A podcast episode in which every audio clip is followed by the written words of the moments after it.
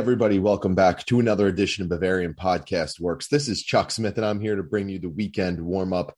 BFW's award nominated podcast network is here once again, and I'm glad to be leading this podcast for you. Of course, last week I had uh, the week off because I was on vacation, and Samrin did a fantastic job filling in. Uh, doing these podcasts solo is not always easy, but she handled it with aplomb. So I was really happy to have her be able to sit in and lead this show to keep it consistent. So big thanks to her. Big thanks to everybody for tuning in. And we'll get straight to it. First, let's tackle a couple of things. I sound like crap. I'm a little bit under the weather right now. So bear with my voice. No, I did not start smoking three packs of camels and drinking whiskey all day didn't happen yet. I could be there at some point, but but not yet. I just sound like crap because I'm a little under the weather.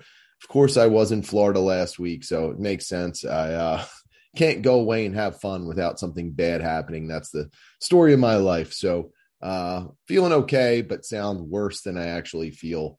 But uh, you know, it's crazy that the one week that I took off, everything happened. Like everything happened. Uh, the BFW staffers did a just did an excellent job in in being able to cover everything. I was able to stay on top of things just by following the site and the Twitter account.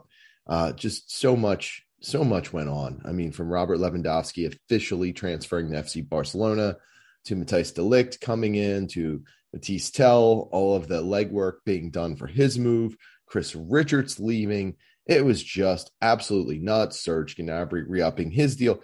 Everything was crazy. But the staffers did a great job. I couldn't be more proud of the way they handled it and were able to stay on top of every story, which is super important because everything changes and evolves so quickly.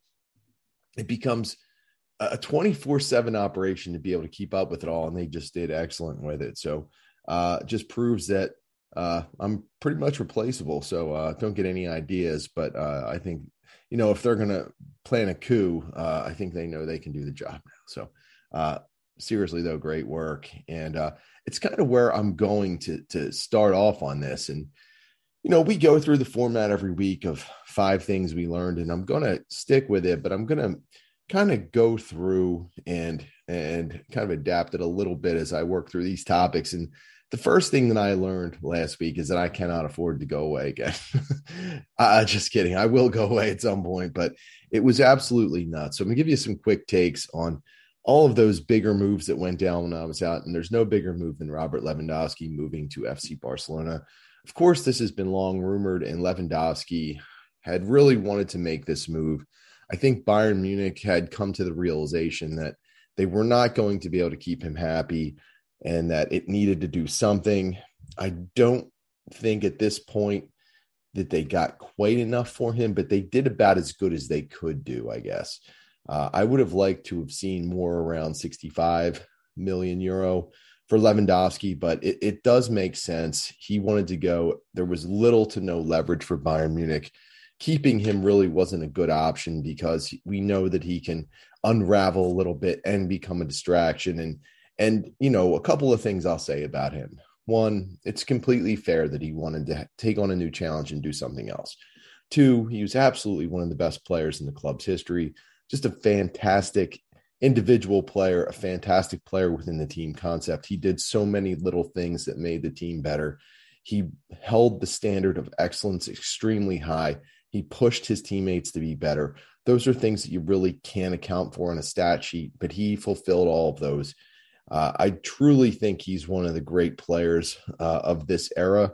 Uh, I, I, know that most people point to Lionel Messi and Cristiano Ronaldo as the top two, and it'd be tough to argue against that. But Lewandowski absolutely deserves to be mentioned in the top five at a minimum. He is has been that good, and uh, I think rather than be bitter about him leaving, uh, I think you know the proper way to to look at this is that it was just a natural breakup.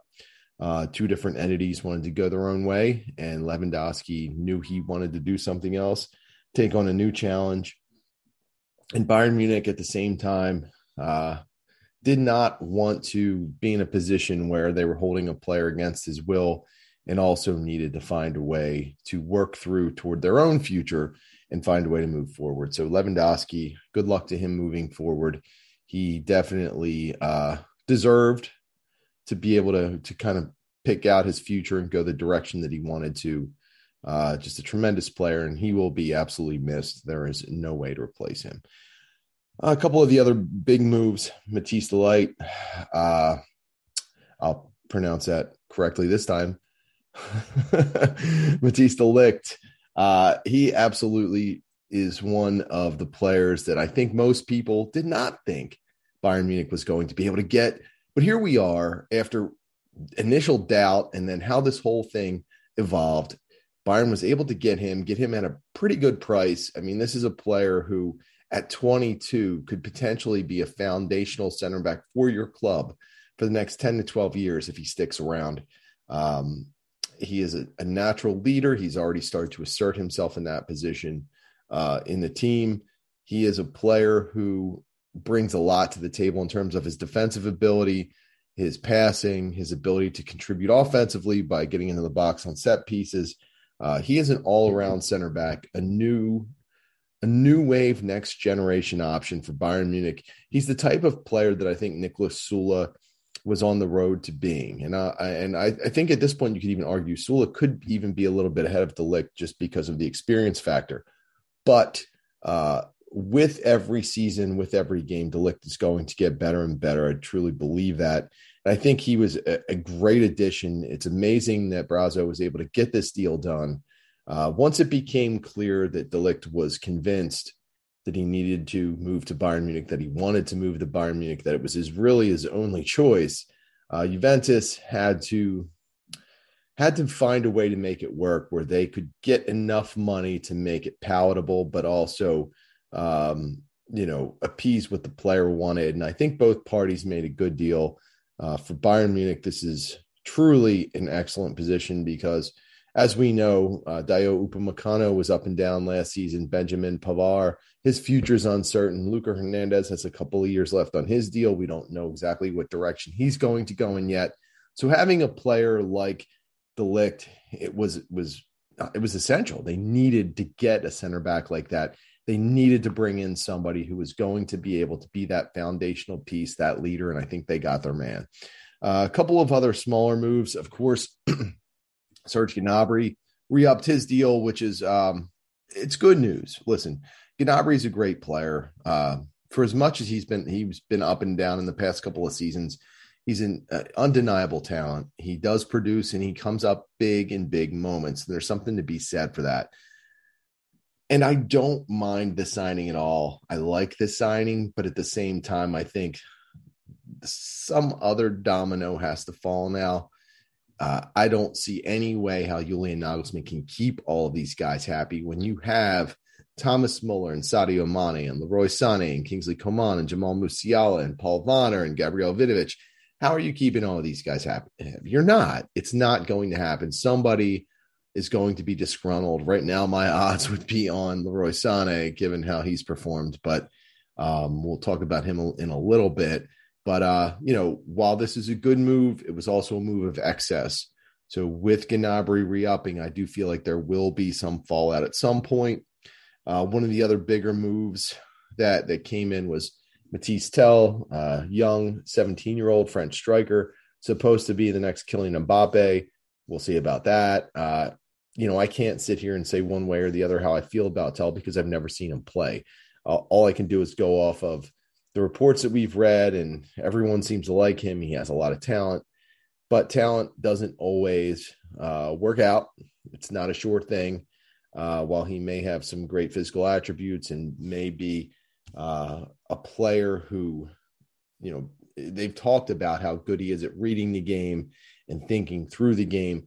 All of those things are great, and it's a great foundation. But can he do it at the top level of Bayern Munich? That's something that I think we're gonna all have to see with our own eyes. Um, Bayern Munich is not the easiest place to play. It can it can absolutely defeat someone. So young Mathys Tel is going to have to work through any adversity. He's going to have to be persistent. And he's going to have to stay confident. The minute he loses his confidence, that could be the uh, be all end all for him at Bayern Munich. So a great talent, uh, a good prospect. We'll see how this all plays out. I don't think I'm quite ready to say he's going to replace Robert Lewandowski by any means, but we'll see how he looks and how he progresses over the course of this season. And of course, the the one that hurt the most was an outgoing transfer, and that was Chris Richards uh, moving to Crystal Palace. Um, I think the writing was on the wall for a long time with Chris. He uh, obviously is a good talent. Um, proved himself as a starter in the Bundesliga while at Hoffenheim on loan. Um, has just good physical attributes, great skill. He is really a new age defender, someone who I would have loved to have seen stay at Bayern Munich to partner with someone like Matthijs de Ligt. Um, it, it is uh, disappointing to see him go, to say the least, but it's a good opportunity for him. Hopefully, he can establish himself, get into the starting 11 at Crystal Palace, and really be able to show what his talent is. And I think it, if there was one thing about Bayern Munich that, that Chris Richards did not get out of it, he did get exposure through the loan to Hoffenheim and he did continue to progress and evolve his game, but he did not get the opportunity to really prove himself at the Allianz Arena. And I think he would have really liked to have done that. Um, good kid, great attitude, bright future ahead of him. It was uh, definitely disappointing to see him leave, but at the same time, his role on this season squad would have been limited. So um, that'll about wrap up that first thing that we learned. the second thing I learned is that there still could be moves coming down the pike, but I wouldn't expect anything crazy. And that includes Konrad Laimer, as it appears more and more doubtful that Bayern Munich and RB Leipzig are going to be able to sync up and get a deal done. Leipzig continuously is expressing the need for 30 million euro for Laimer, and Bayern at this point does not look like they're going to be able to match that or be able to come close. So if Bayern wants Laimer and Laimer wants Bayern, they may have to wait until after the season. And it sounds like both sides might be content to do that. Numerous reports have indicated that Laimer and Bayern Munich have reached an agreement on personal terms. But at this stage, unless RB Leipzig decides to change their tune, uh, it looks like he could be spending the rest of the season working under Domenico Tedesco rather than Julian Nagelsmann. Uh, when we look at other potential moves for Bayern Munich, I don't see many that are out there. The only one that kind of sticks out at this point is if the club decided they wanted to go out and get a backup left back, which I don't think is all that much of a necessity at this point for several reasons. First, you have Lucas Hernandez who can shift from that center back position out to left back if needed. Uh, you have so much depth at center back at this point that it's it's probably not a necessity to, to hustle out and get that left back, that backup left back. But you also have Josip Stanisic, who uh, has been known mostly for his ability to play right back at Bayern Munich, but he is also proficient at the left back position. So right now, if I'm Bayern, it's not a major necessity for me. I'm probably not going to press and think I need to go out and get a backup left back at this point. Um, to me, uh, there really isn't a pressing or urgent need. In terms of the attack, Bayern needs nothing. They are overfilled at the attack. So, if anything, it's that central midfield position, given that Leon Goretzka had knee surgery, given that he'll be out six to eight weeks, given that there's no guarantee he's going to come back healthy or even be able to reach the same level that he has previously shown. Um, I could see Bayern going out and, and seeing what's on the market if they can't get Laimer, taking a look at some free transfers, taking a look at some cheap veteran options if needed. But I'm not so sure much will get done. If anything, there might be one or two smaller moves. I could see some players being loaned out, but as far as players coming in, um, I don't expect too much to happen from this point forward. I think Bayern is a pretty deep squad right now. I think it's a lot of players for Julian Nagelsmann to manage. And I think that's going to be one of the more difficult aspects of his journey this season. Uh, the third thing that we learned this week is there were absolutely some winners and some losers from the US tour. Um, I'll start with the winners. And I think that a couple of players really showed well and were able to to give an idea that they are uh, on the right path, that they are capable. So I thought Kingsley Coman had, had, you know, at a time when some of the players in the attacking group have have not had the desire to be really versatile and move around. Coman has been willing to drop back and play a wing back role, to to shift around that front line. And and he was used in a variety of different ways. But I think Coman has has proven that he's one of the best 11 players on the team. And no matter what role he's in, I think he has shown that he's very capable of contributing.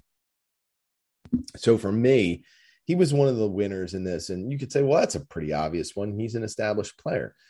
Yeah, he is. But at the same time, you have this huge attacking group, and you don't know what formation Julian Nagelsmann's going to run.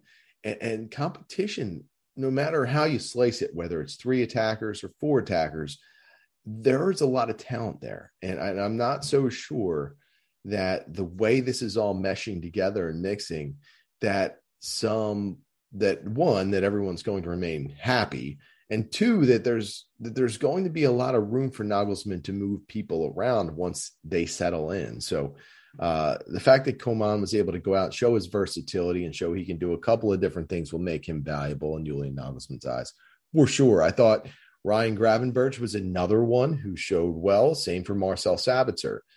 It was key for both of those players to at least come out and play decent with Leon Goretzka being injured.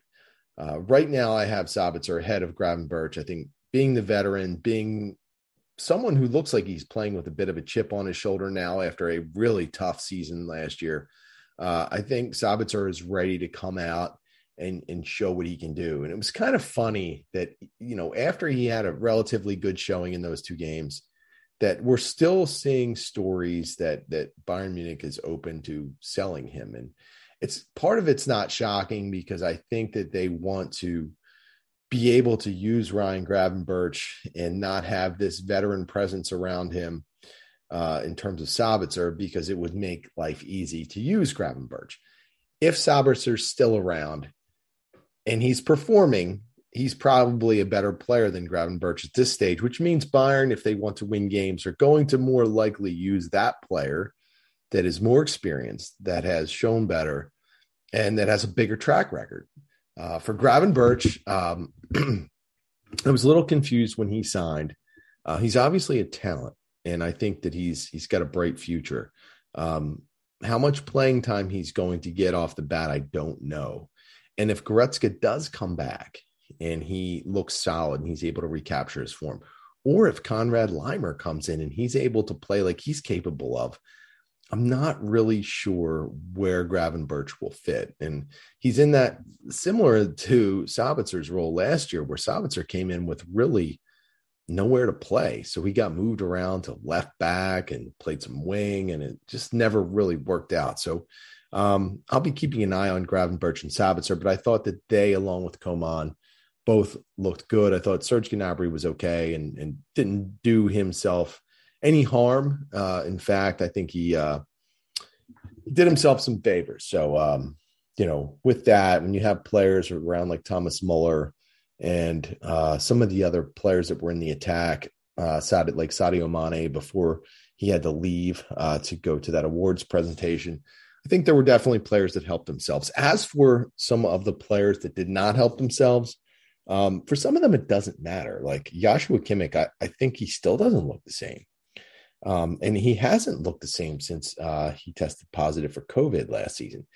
And, you know, I think it's easy to sit here and and trash him because he's not playing up to the level that we've all seen him play before. And I think there's a little bit of an overreaction in the fan base uh, with Kimmich because for so long he was the golden boy and he could do no wrong but he did have the controversy with not getting vaccinated. Then he tested positive, and then he never really got back on track. And I do think that turned some of the fan base against him.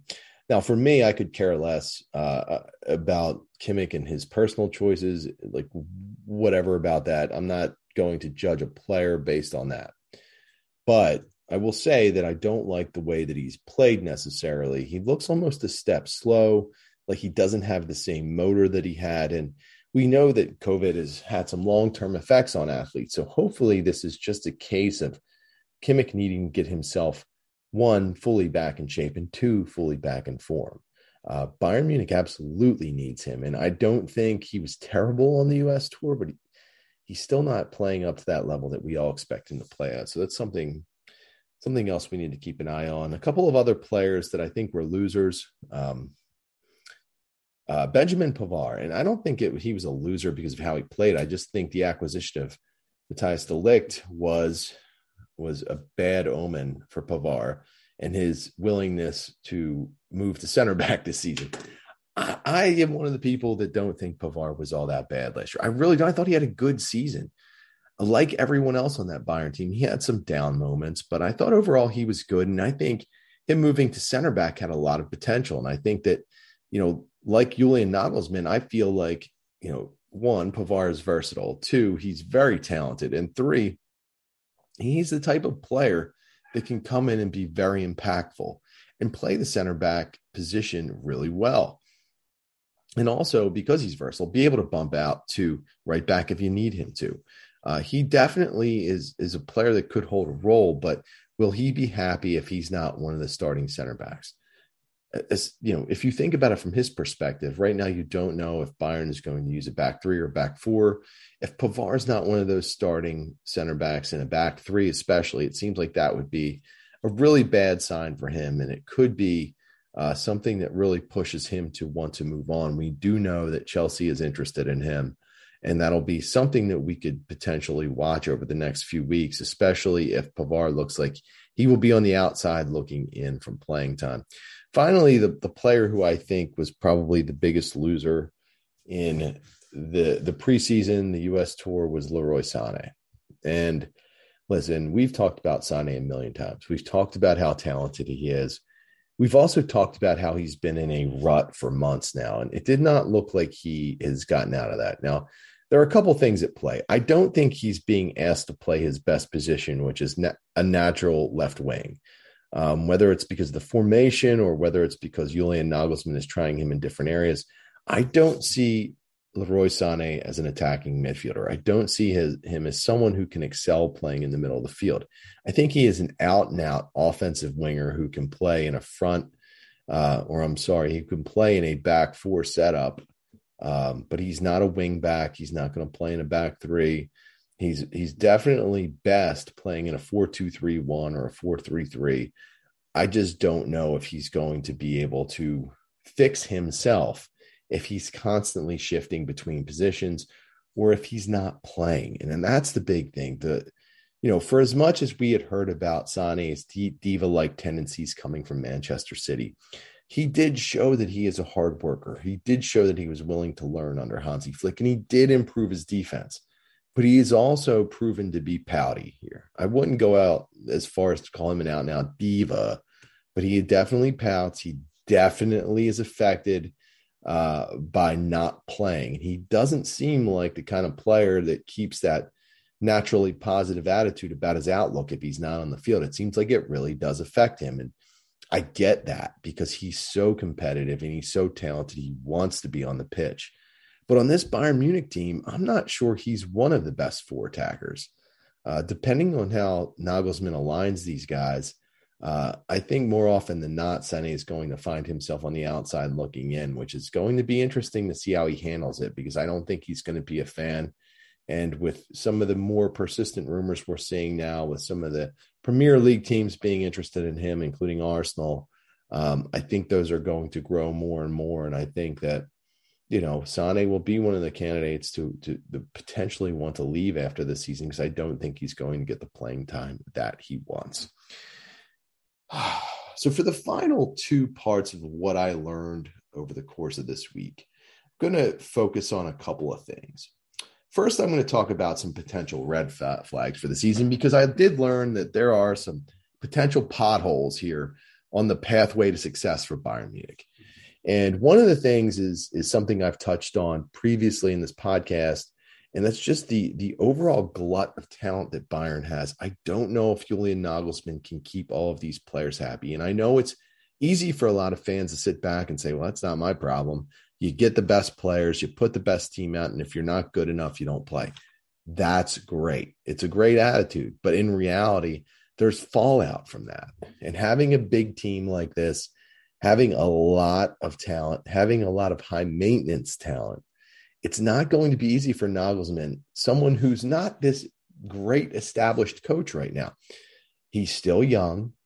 It's still only his second year at Bayern Munich, and he's never won anything other than one Bundesliga title, right? So he's he's not Heynckes coming in. He's not Hansi Flick.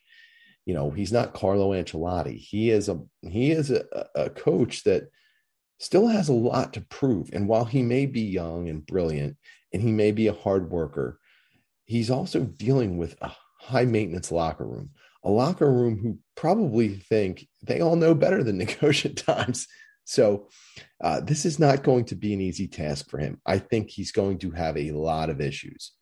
And I think he's going to have trouble keeping people happy. And I think Leroy Sané could potentially be one of those uh, players that really it, it becomes a thorn in the side of Nagelsmann because he is just a player that needs to be on the pitch. And if he's not, he gets unhappy.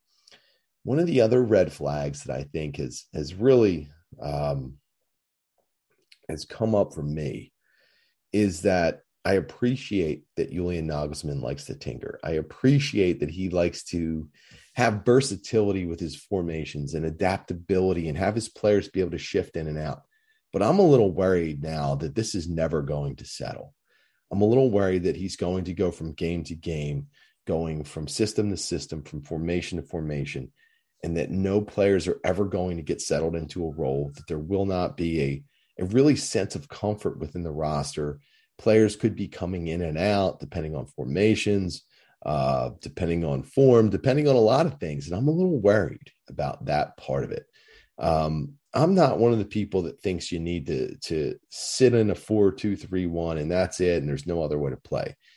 As I've been saying for months, I think Nagelsmann needs to be able to coach his way and be allowed to succeed or fail on his own terms, to be able to pick his formation, to be able to pick his players, and to be able to try and do the best he can with what he can and what he knows how to do. I'm just a little worried that he is such a tinkerer that he can't contain himself, that he's got all these weapons, and then he just sits at home and puts together formation after formation and alignment after alignment and, and player combination with player combination. And I think he just toys and toys around with it and that he never is going to settle on anything. Uh, and, and that worries me because I think at some point and at some level, you have to have a an identity. You have to have a system that you identify with. And while you might be able to move around and jump around from game to game, there has to be one fallback way to play that is your team identity. And I'm scared that without that identity, that Bayern Munich is never going to be able to settle in and get comfortable enough to really achieve what they could. Um, and let's be honest, this was always going to be hard without Robert Lewandowski. Uh, things got immensely harder with him leaving. And, and, while you do add players like Sadio Mane, who is who is excellent, you add uh, Serge Gnabry back into the fold by re-upping him. There's no danger of losing him. You bring in Matthijs de Ligt, who could come in and stabilize your defense. You're missing the best striker in the world. That that's a you know that's ten steps back right away. There is really no reason to think at this stage that this Bayern Munich team is going to be one that's capable of winning the Champions League. Can they win the Bundesliga? Sure. Yeah, they can. There will be, I, in my estimation, four very good Bundesliga teams. Bayern will still be at the top of the list. Can they win the DFB Pokal? It's a little more questionable, honestly, because we don't know how much Nagelsmann's going to tinker when he gets to those games. But the Champions League is a whole nother ball game. And as I said about having a team identity, if it's not there, it's going to be extremely difficult for Bayern to be able to lean back on something and fall back on it and be able to fight forward on it if they don't have it there. So I am a little worried about that. So those are some of the biggest red flags I see. And, and, and again, it, it involves personnel management from Nagelsmann and how he can keep everyone happy. And if he can keep himself from over tinkering uh, with this lineup and these formations. And uh, that does definitely worry me. So those are the two big red flags I've seen. But it's easy to sit here at this stage and be negative because obviously when you see a team like Manchester City, they look pretty complete. And when you add Erling Haaland to that mix, once they figure out how to use him, I think that that Man City team is going to be head and shoulders above everyone else in Europe. Uh, they still haven't even scraped the surface on what they can do with Haaland. So uh, once they figure that out, it's it's to me it's game over for everyone else. Um, but the fifth thing that I learned this week is that there is a lot of reason to be optimistic, and and I'm going to preface what I say here is you know we went through this battle last year at the end of the season when people were assessing Nagelsmann's first year at Bayern Munich. Was it successful? Was it not? What do you define success as? Um, for a lot of people, success is is really only achieved by winning the Champions League.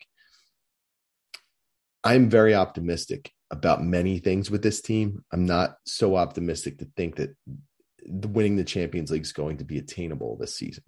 All right. But still, even despite that, there are a lot of reasons to be optimistic and excited. Let's just look at a couple of them. One, you have just a sensational talent base here. Um, I think with Thomas Muller being the focal point of the offense, being the true leader out on the pitch, I think that he is going to be able to to help get the best out of players like Sadio Mane and Serge Gnabry and even Jamal Musiala. I, I want to see Muller and Musiala playing together. I'm not one of these either or guys. I, I, want to see them playing together one way or the other. I think if Musiala is one of the best 11 players in the team, then he should be playing. Um, and I think with all of that talent, and despite some of the red flags I might see with the player management, I think with all of that talent, you're going to be able to win games because one, you're going to be faster than a lot of teams. Just the team speed is tremendous. But two, you're going to be able to overwhelm a lot of teams with the amount of skill that you have, with the amount of persistence offensively that you have, with the stability that I think can be built on that back line with de Ligt and Luca Hernandez and potentially even Benjamin Pavard Dayot Upamecano if they can really settle into the center back position and play up to their own abilities. Um, so I, I, do think there's just a lot of reason to be optimistic and excited about this team. Um, just from the general standpoint of the overall talent base. And, and anytime you're starting with Manuel Neuer and net, you're already one step ahead of the game, right? Another reason I think that I, one, fans should be excited, and two, they should be optimistic is that this could be the season that we finally see Thomas Muller rise up from the shadows of Robert Lewandowski. And I think in a lot of ways, Robert Lewandowski was both the best thing and worst thing for Thomas Muller's career. In some ways, it was the best thing because Thomas Muller had to adapt. He was not going to be the number one scorer when Robert Lewandowski arrived. Thomas Muller was going to have to figure out different ways to play the game. He was going to have to learn how to be more creative. He was going to have to take a playmaker's mentality. And he embraced those things and became the best playmaker in Europe he became the point guard for the Bayern Munich offense. Uh, he was able to add different points to his game eh, while complementing those already great things he already was able to do finding space, making creative runs, slipping away from defenders. Now he was doing all that, but he was doing it mostly to set up Robert Lewandowski. What I want to see out of Thomas Muller this season is to stop being the setup man, stop being the playmaker all the time start being the scorer again. Because I think if Thomas Muller gets that killer mentality back, gets that scoring mentality back, he can be such a dynamic weapon given everything else around him. Think about it Sadio Mane, Serge Gnabry, Kingsley Coman, Jamal Musiala. Those are all great attackers. These are all attackers that can create space and create offense for Thomas Muller. He doesn't need to be the John Stockton to Lewandowski's Karl Malone anymore. Although I guess Karl Malone's not such a great uh, example these days, but you know what I'm saying. Okay. I want to see Thomas Muller rise up, take his game to another level, even at an advanced stage, and become that killer that I think has always been there, but has been kind of tucked away because he, he's known that for the team to reach its potential, for the team to be at its best, he had to put his ego away and help build up Lewandowski's. If there's anything Muller has done over the years, that's the biggest thing. That's why Bayern Munich was able to go through and win that sextuple because of sacrifices by players like Thomas Muller. Um, so I think with Lewandowski having gone, it should be very exciting for fans to see what Thomas Muller can do. And I think he's going to rise to the occasion and really show the world his talent once more.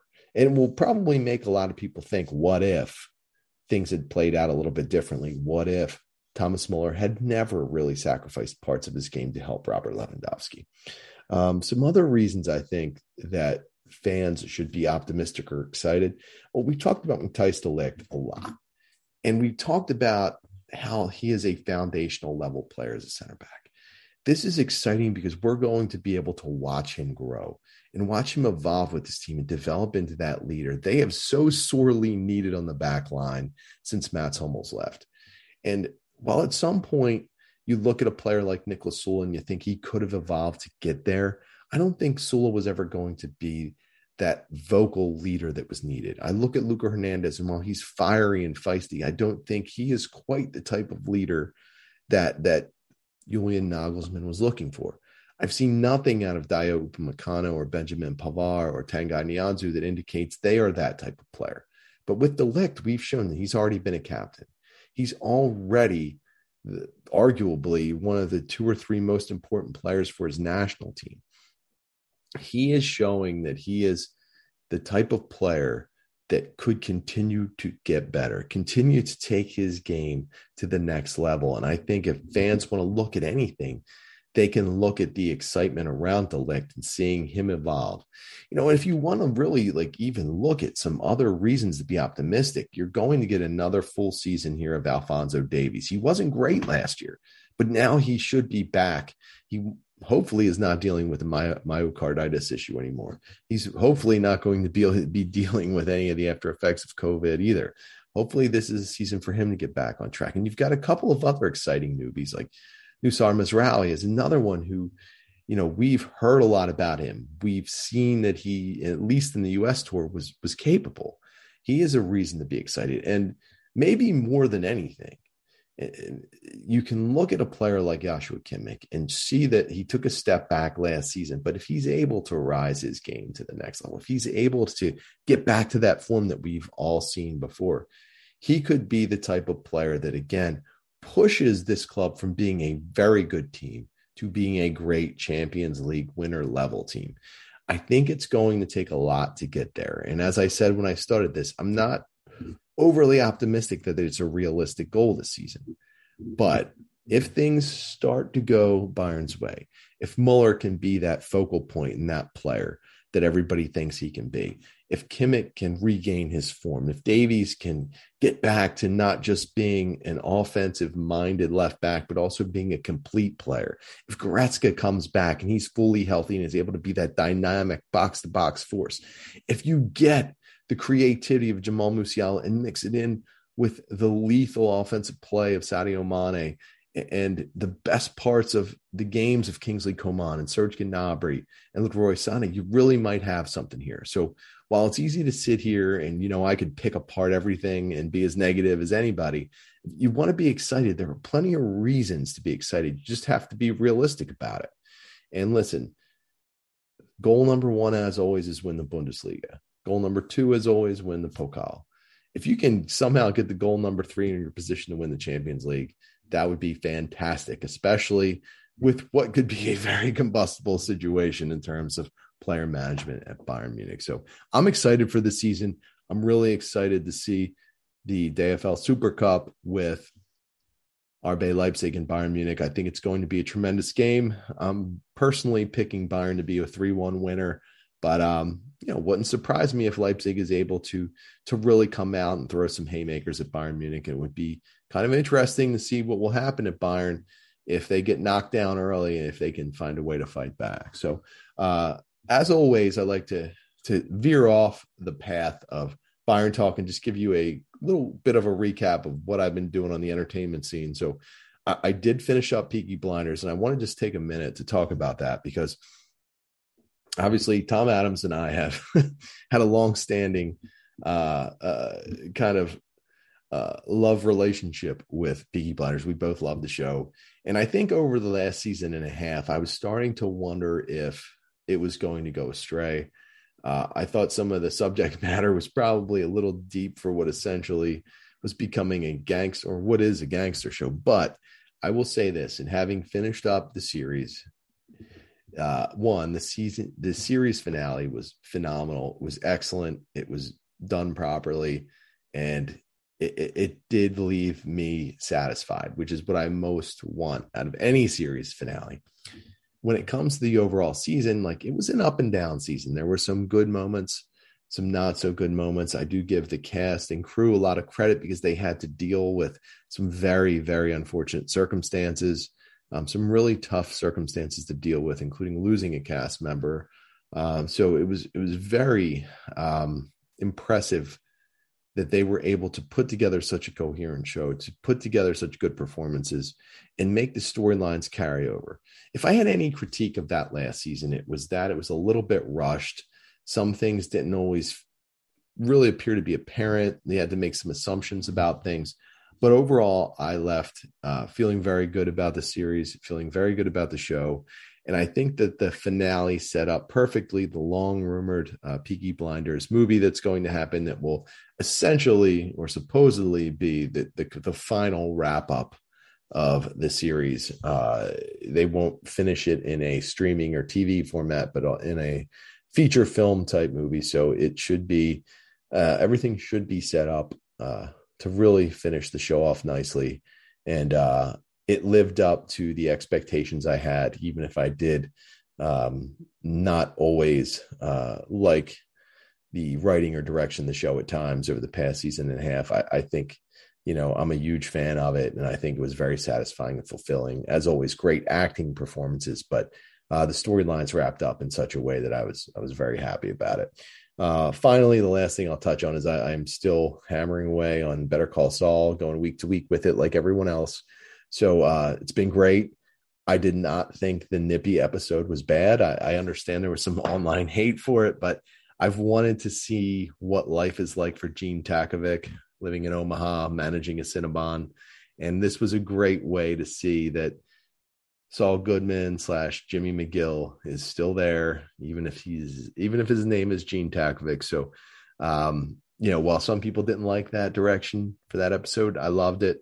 Um, my big prediction, and I know nothing about it, is at the end of Better Call Saul, we'll see him linking back up with Rhea Seehorn's Kim Wexler character in uh, one way or another. But uh, very interested to see what happens over these final few episodes. Of course, we know that Better Call Saul leads into Breaking Bad, but we also have the the black and white Gene Takovic um, storyline going on here, and uh, I really want to see what happens there more than anything. Um, I kind of know, or at least think I know, how things are going to play out with leading into Breaking Bad from Better Call Saul, but I want to see the end here. I want to see what happens with Gene Takovic slash Saul Goodman slash Jimmy McGill and uh, I'm excited to see how the writing team handles it and how they progress things forward. So that's about all you got from me this week. I am super excited to have been back here.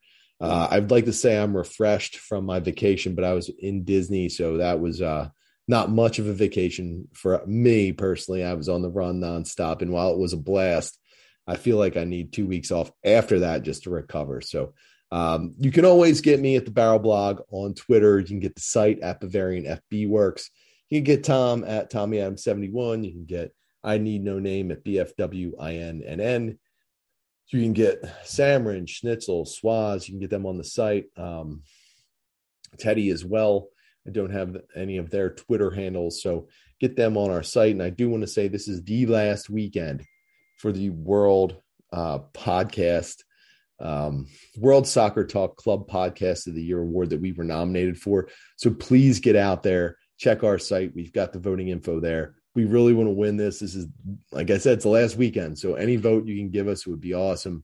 Uh, we're thrilled to still be in this competition, and it would be a great honor for us to win it, not just for us personally as the hosts on this uh, on this network of podcasts, but um, would be a great thing to say about the Bayern community and the way they've rallied around us, including the, the people on the BFW site. We really appreciate how everyone has kind of rallied and pushed us um, to be in contention at this point. So, again, thank you as always. This weekend, enjoy the match, have a couple of beers on me, have a lot of fun, and we will see you next time.